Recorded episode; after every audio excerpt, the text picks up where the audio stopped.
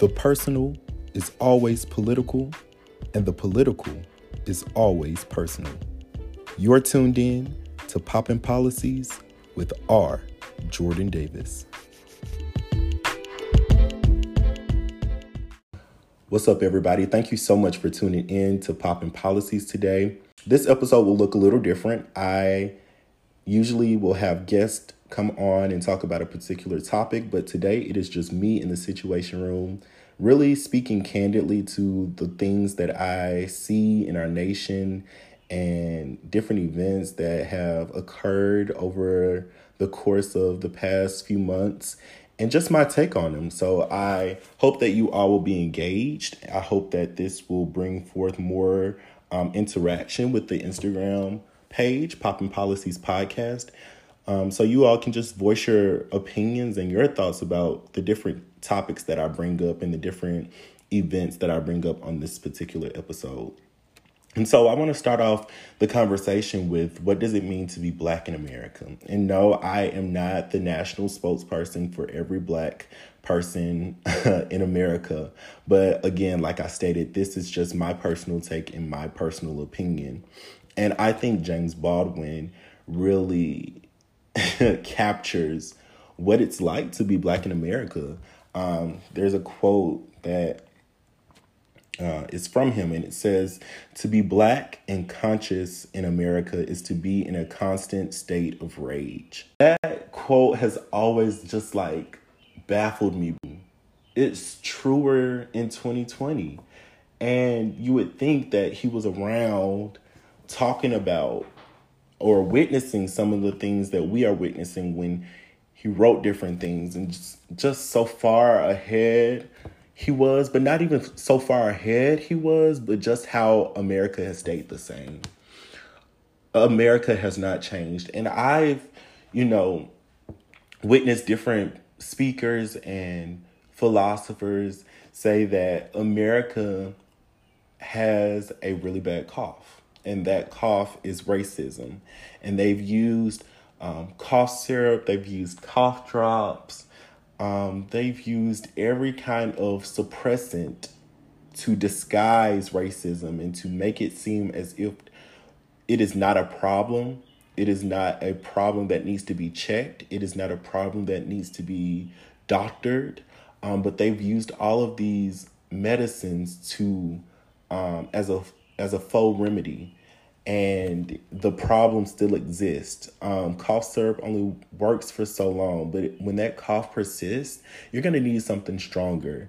And so it's so funny how um, when Barack Obama was elected president, our first African American president, it's so funny how scholars thought that we entered a post racial uh, society. We have finally arrived to um, the end of racism. And it's so funny because if you watch Becoming, which is an amazing documentary um, that is on Netflix, but um, follows uh, First Lady Michelle Obama, my forever First Lady. And it just talks about all the things that she went through and that they went through collectively.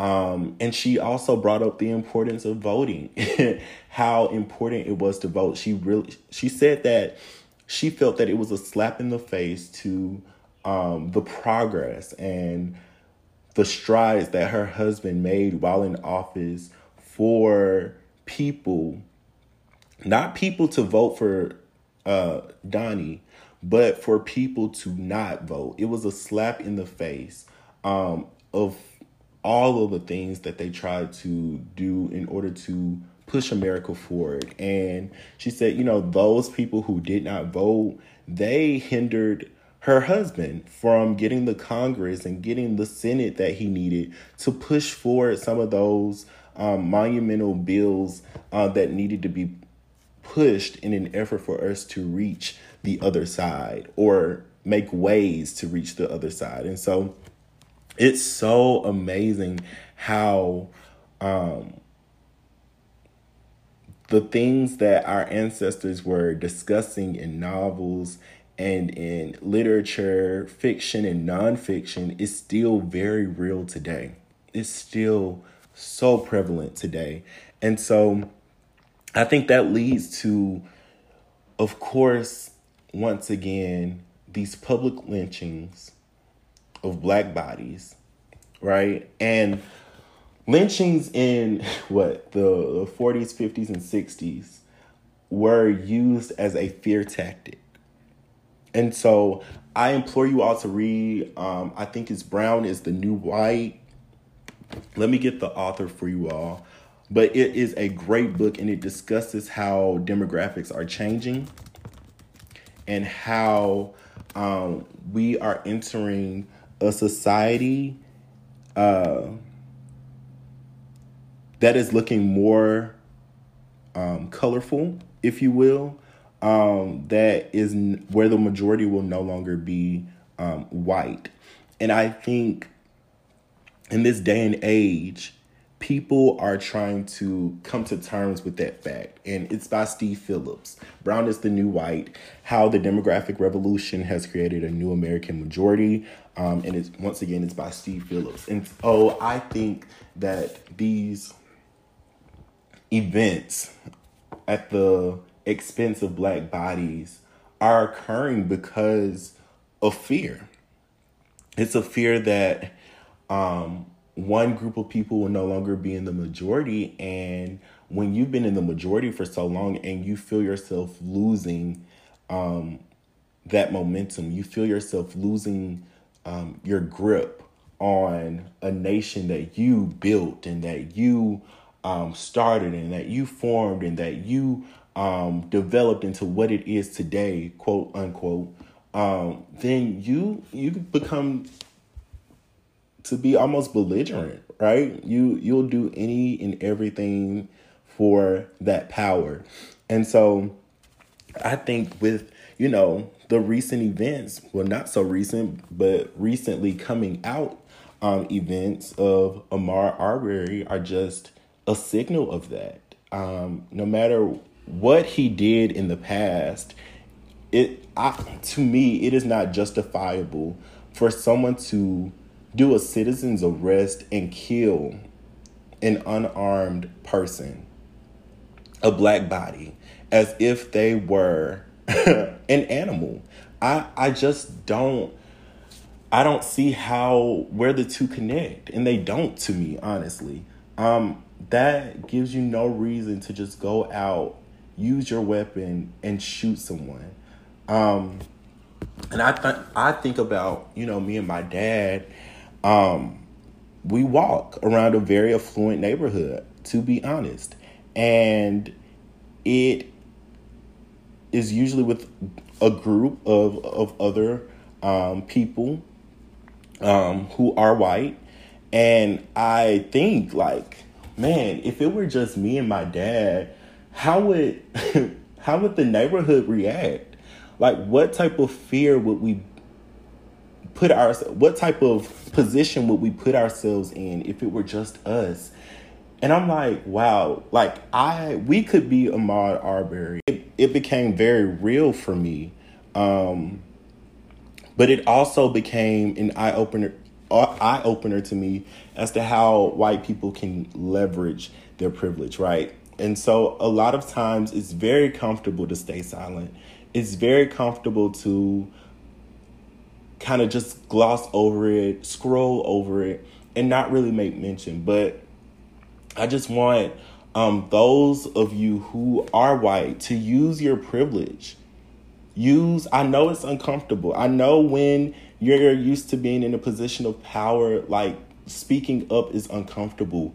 But I I believe because I like to to think of myself as harmonious I would like to think that if we if we come together, if we come together and we amplify all voices, I feel like we can really make some waves. I really do. Um, and then Breonna Taylor in Kentucky, she's not getting her story is not getting the same attention. If you're not familiar, Breonna Taylor um, was in an apartment um, or in her home and the police did a, a raid um, of the wrong home, and um, she was shot as a result of it. I believe eight times. And this is not new. This is not new. Um, brother Jean, I can't remember his first name. Um, but this happened to him. This happened to him like what, maybe three years ago? If that. This happened September 6, 2018. Botham, Botham Jean. And here we are faced with the same incident, the same scenario of this police officer, this law enforcement officer coming into the wrong house and shooting someone. Now, the difference with him was the off duty officer thought that it was her house and went into it and shot. Now, with Breonna, this was an actual raid that they were doing on a on a suspect and had the wrong house and shot her eight times. This happened in Kentucky, y'all. And so I just want to know like when will officers start to take responsibility for their malpractice? There's only so many times where you can say, "Oh, my bad." And it's so funny how up my bad is acceptable when the other person at the end of the barrel is black. I just it baffles me. It baffles me sometimes. And as a Christian, like I grapple with like, God, do you not see this? Like, what is going on? And I'm a huge proponent of not staying in a funk, right? And it's very easy for us to get in this funk, get in a funk and not get out of it. And so I'm gonna look up, trying to look up the the verse. I think it's Habakkuk one. Yep, Habakkuk 1, 2, and 4. Now, I studied this with um, a small group, and this was brought to us by the small group leader. And it shocked me because I was like, wow, this is. this is how I'm feeling. So I'm gonna go read go ahead and read it. So Habakkuk 1, 2 verses 2 through 4, it says, how long, Lord, must I call for help, but you do not listen? Or cry out to you violence, but you do not save? Why do you make me look at injustice?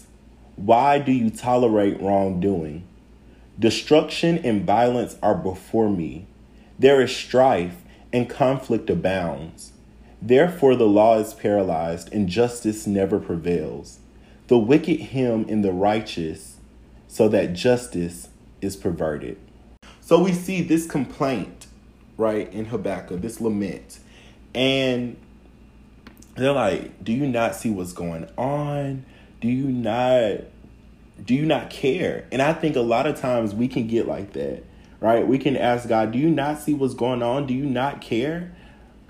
But my small group leader mentioned like God looks at injustice every day. Yeah, we see it in these spur moments, you know, that when it comes on the news, but God sees evil every day. And it's so funny. Um, the Lord's answer comes after that. And I, I encourage you to, to look at this for yourself. Uh, the Lord says, Look at the nations and watch and be utterly amazed. For I am going to do something in your days that you would not believe, even if you were told. We have to know, for those of us who are believers, we have to know that something is going to happen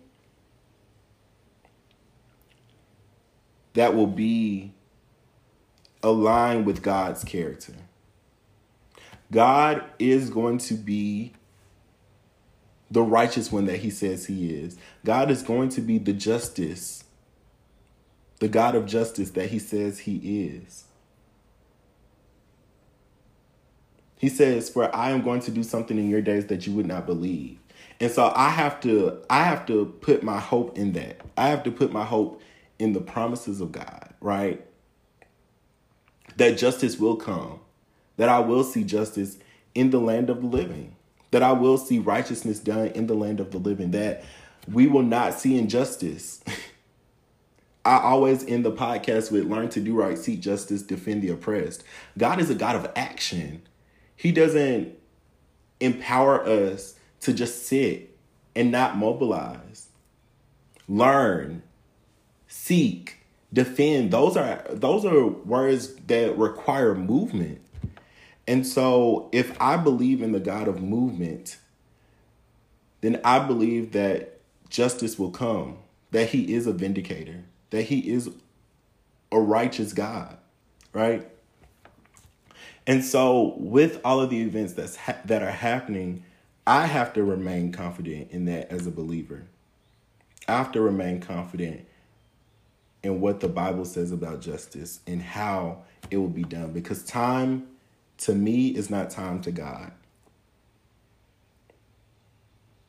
So, even with those things that are just bogging me down and I'm like, "Oh my goodness, I can't bear to take it anymore." I'm confident that I will see justice in the land of the living. I'm confident that I will see justice prevail in my lifetime. And then also, I just want to highlight and uplift this story because I don't think it's getting enough attention um, Tyreek Hudson, he was a recent graduate of North Carolina A&T and had moved to Baltimore to start a new job, I think in computer science.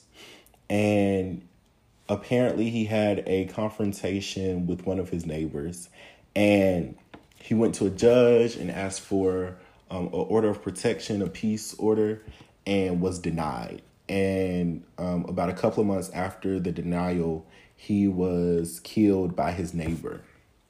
And so, once again, you have people, white people, taking taking this fear approach to handle their internal sin of racism, their internal sin of hatred. And we have to white and black people, we have to amplify that this is wrong.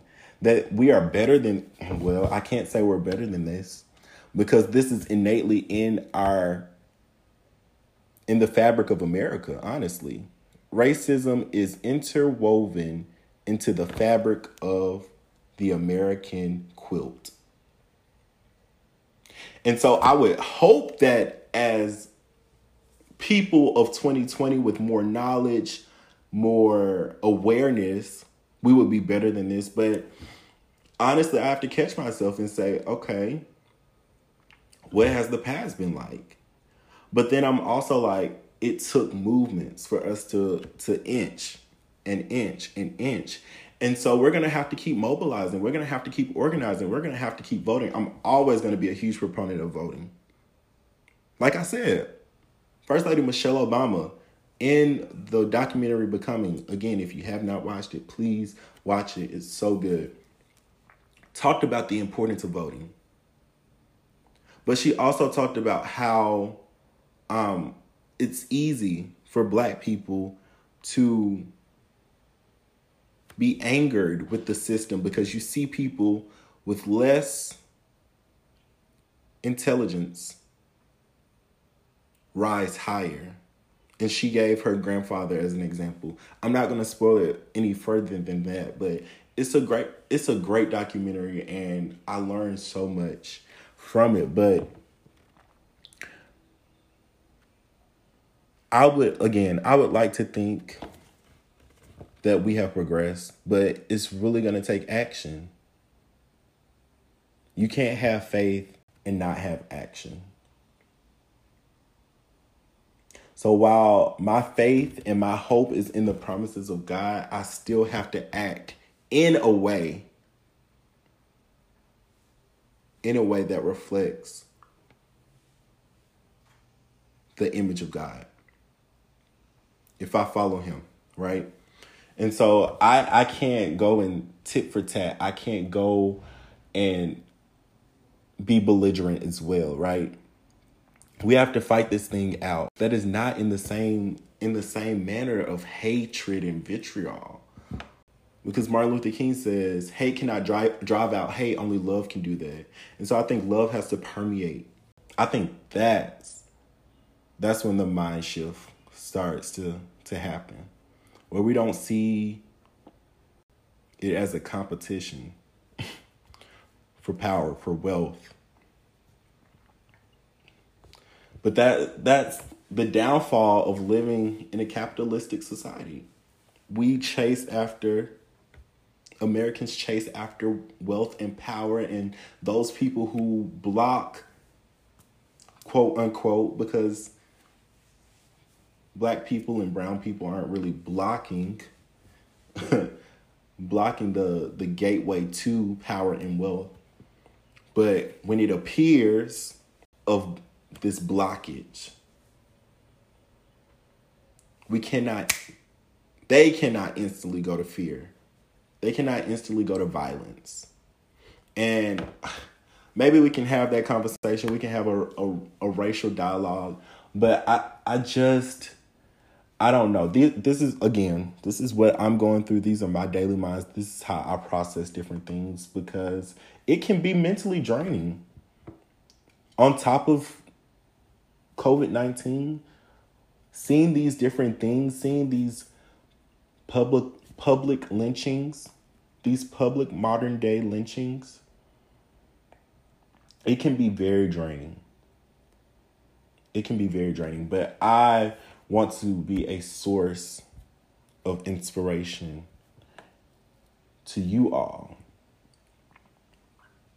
that we have to act collectively.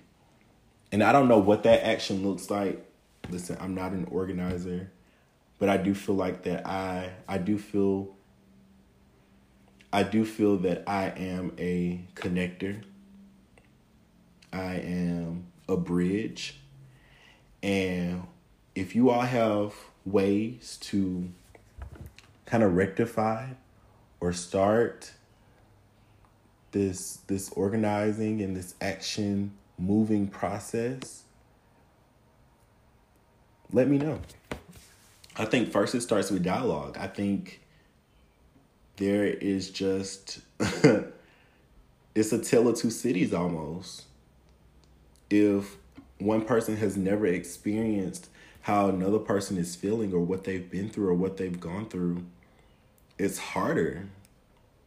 It's harder to connect. And so I think dialogue is the first option.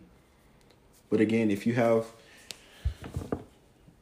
ways in which to engage through this platform, if you want to engage in this platform in that dialogue, let me know.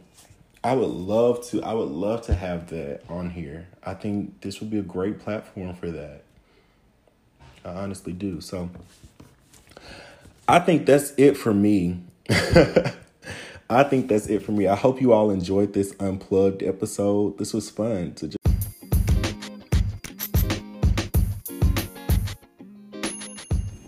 Thank you so much for taking the time to listen to my thoughts and how I process these tragic events.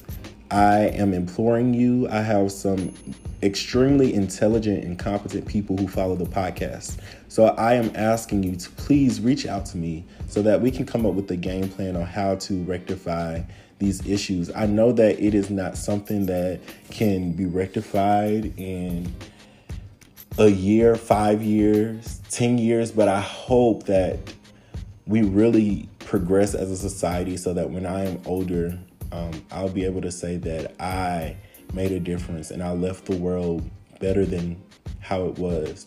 Um, and so, if you're interested in teaming up with me around that work, please do not hesitate to contact me. If you enjoyed this episode again, please let me know. And please feel free to follow the podcast on Instagram at Poppin' Policies Podcast, or you can follow me on Instagram and Twitter at I am R Jordan for more updates on podcast episodes and their air dates. Learn to do right, seek justice, defend the oppressed. See you next time on Poppin' Policies with R. Jordan Davis.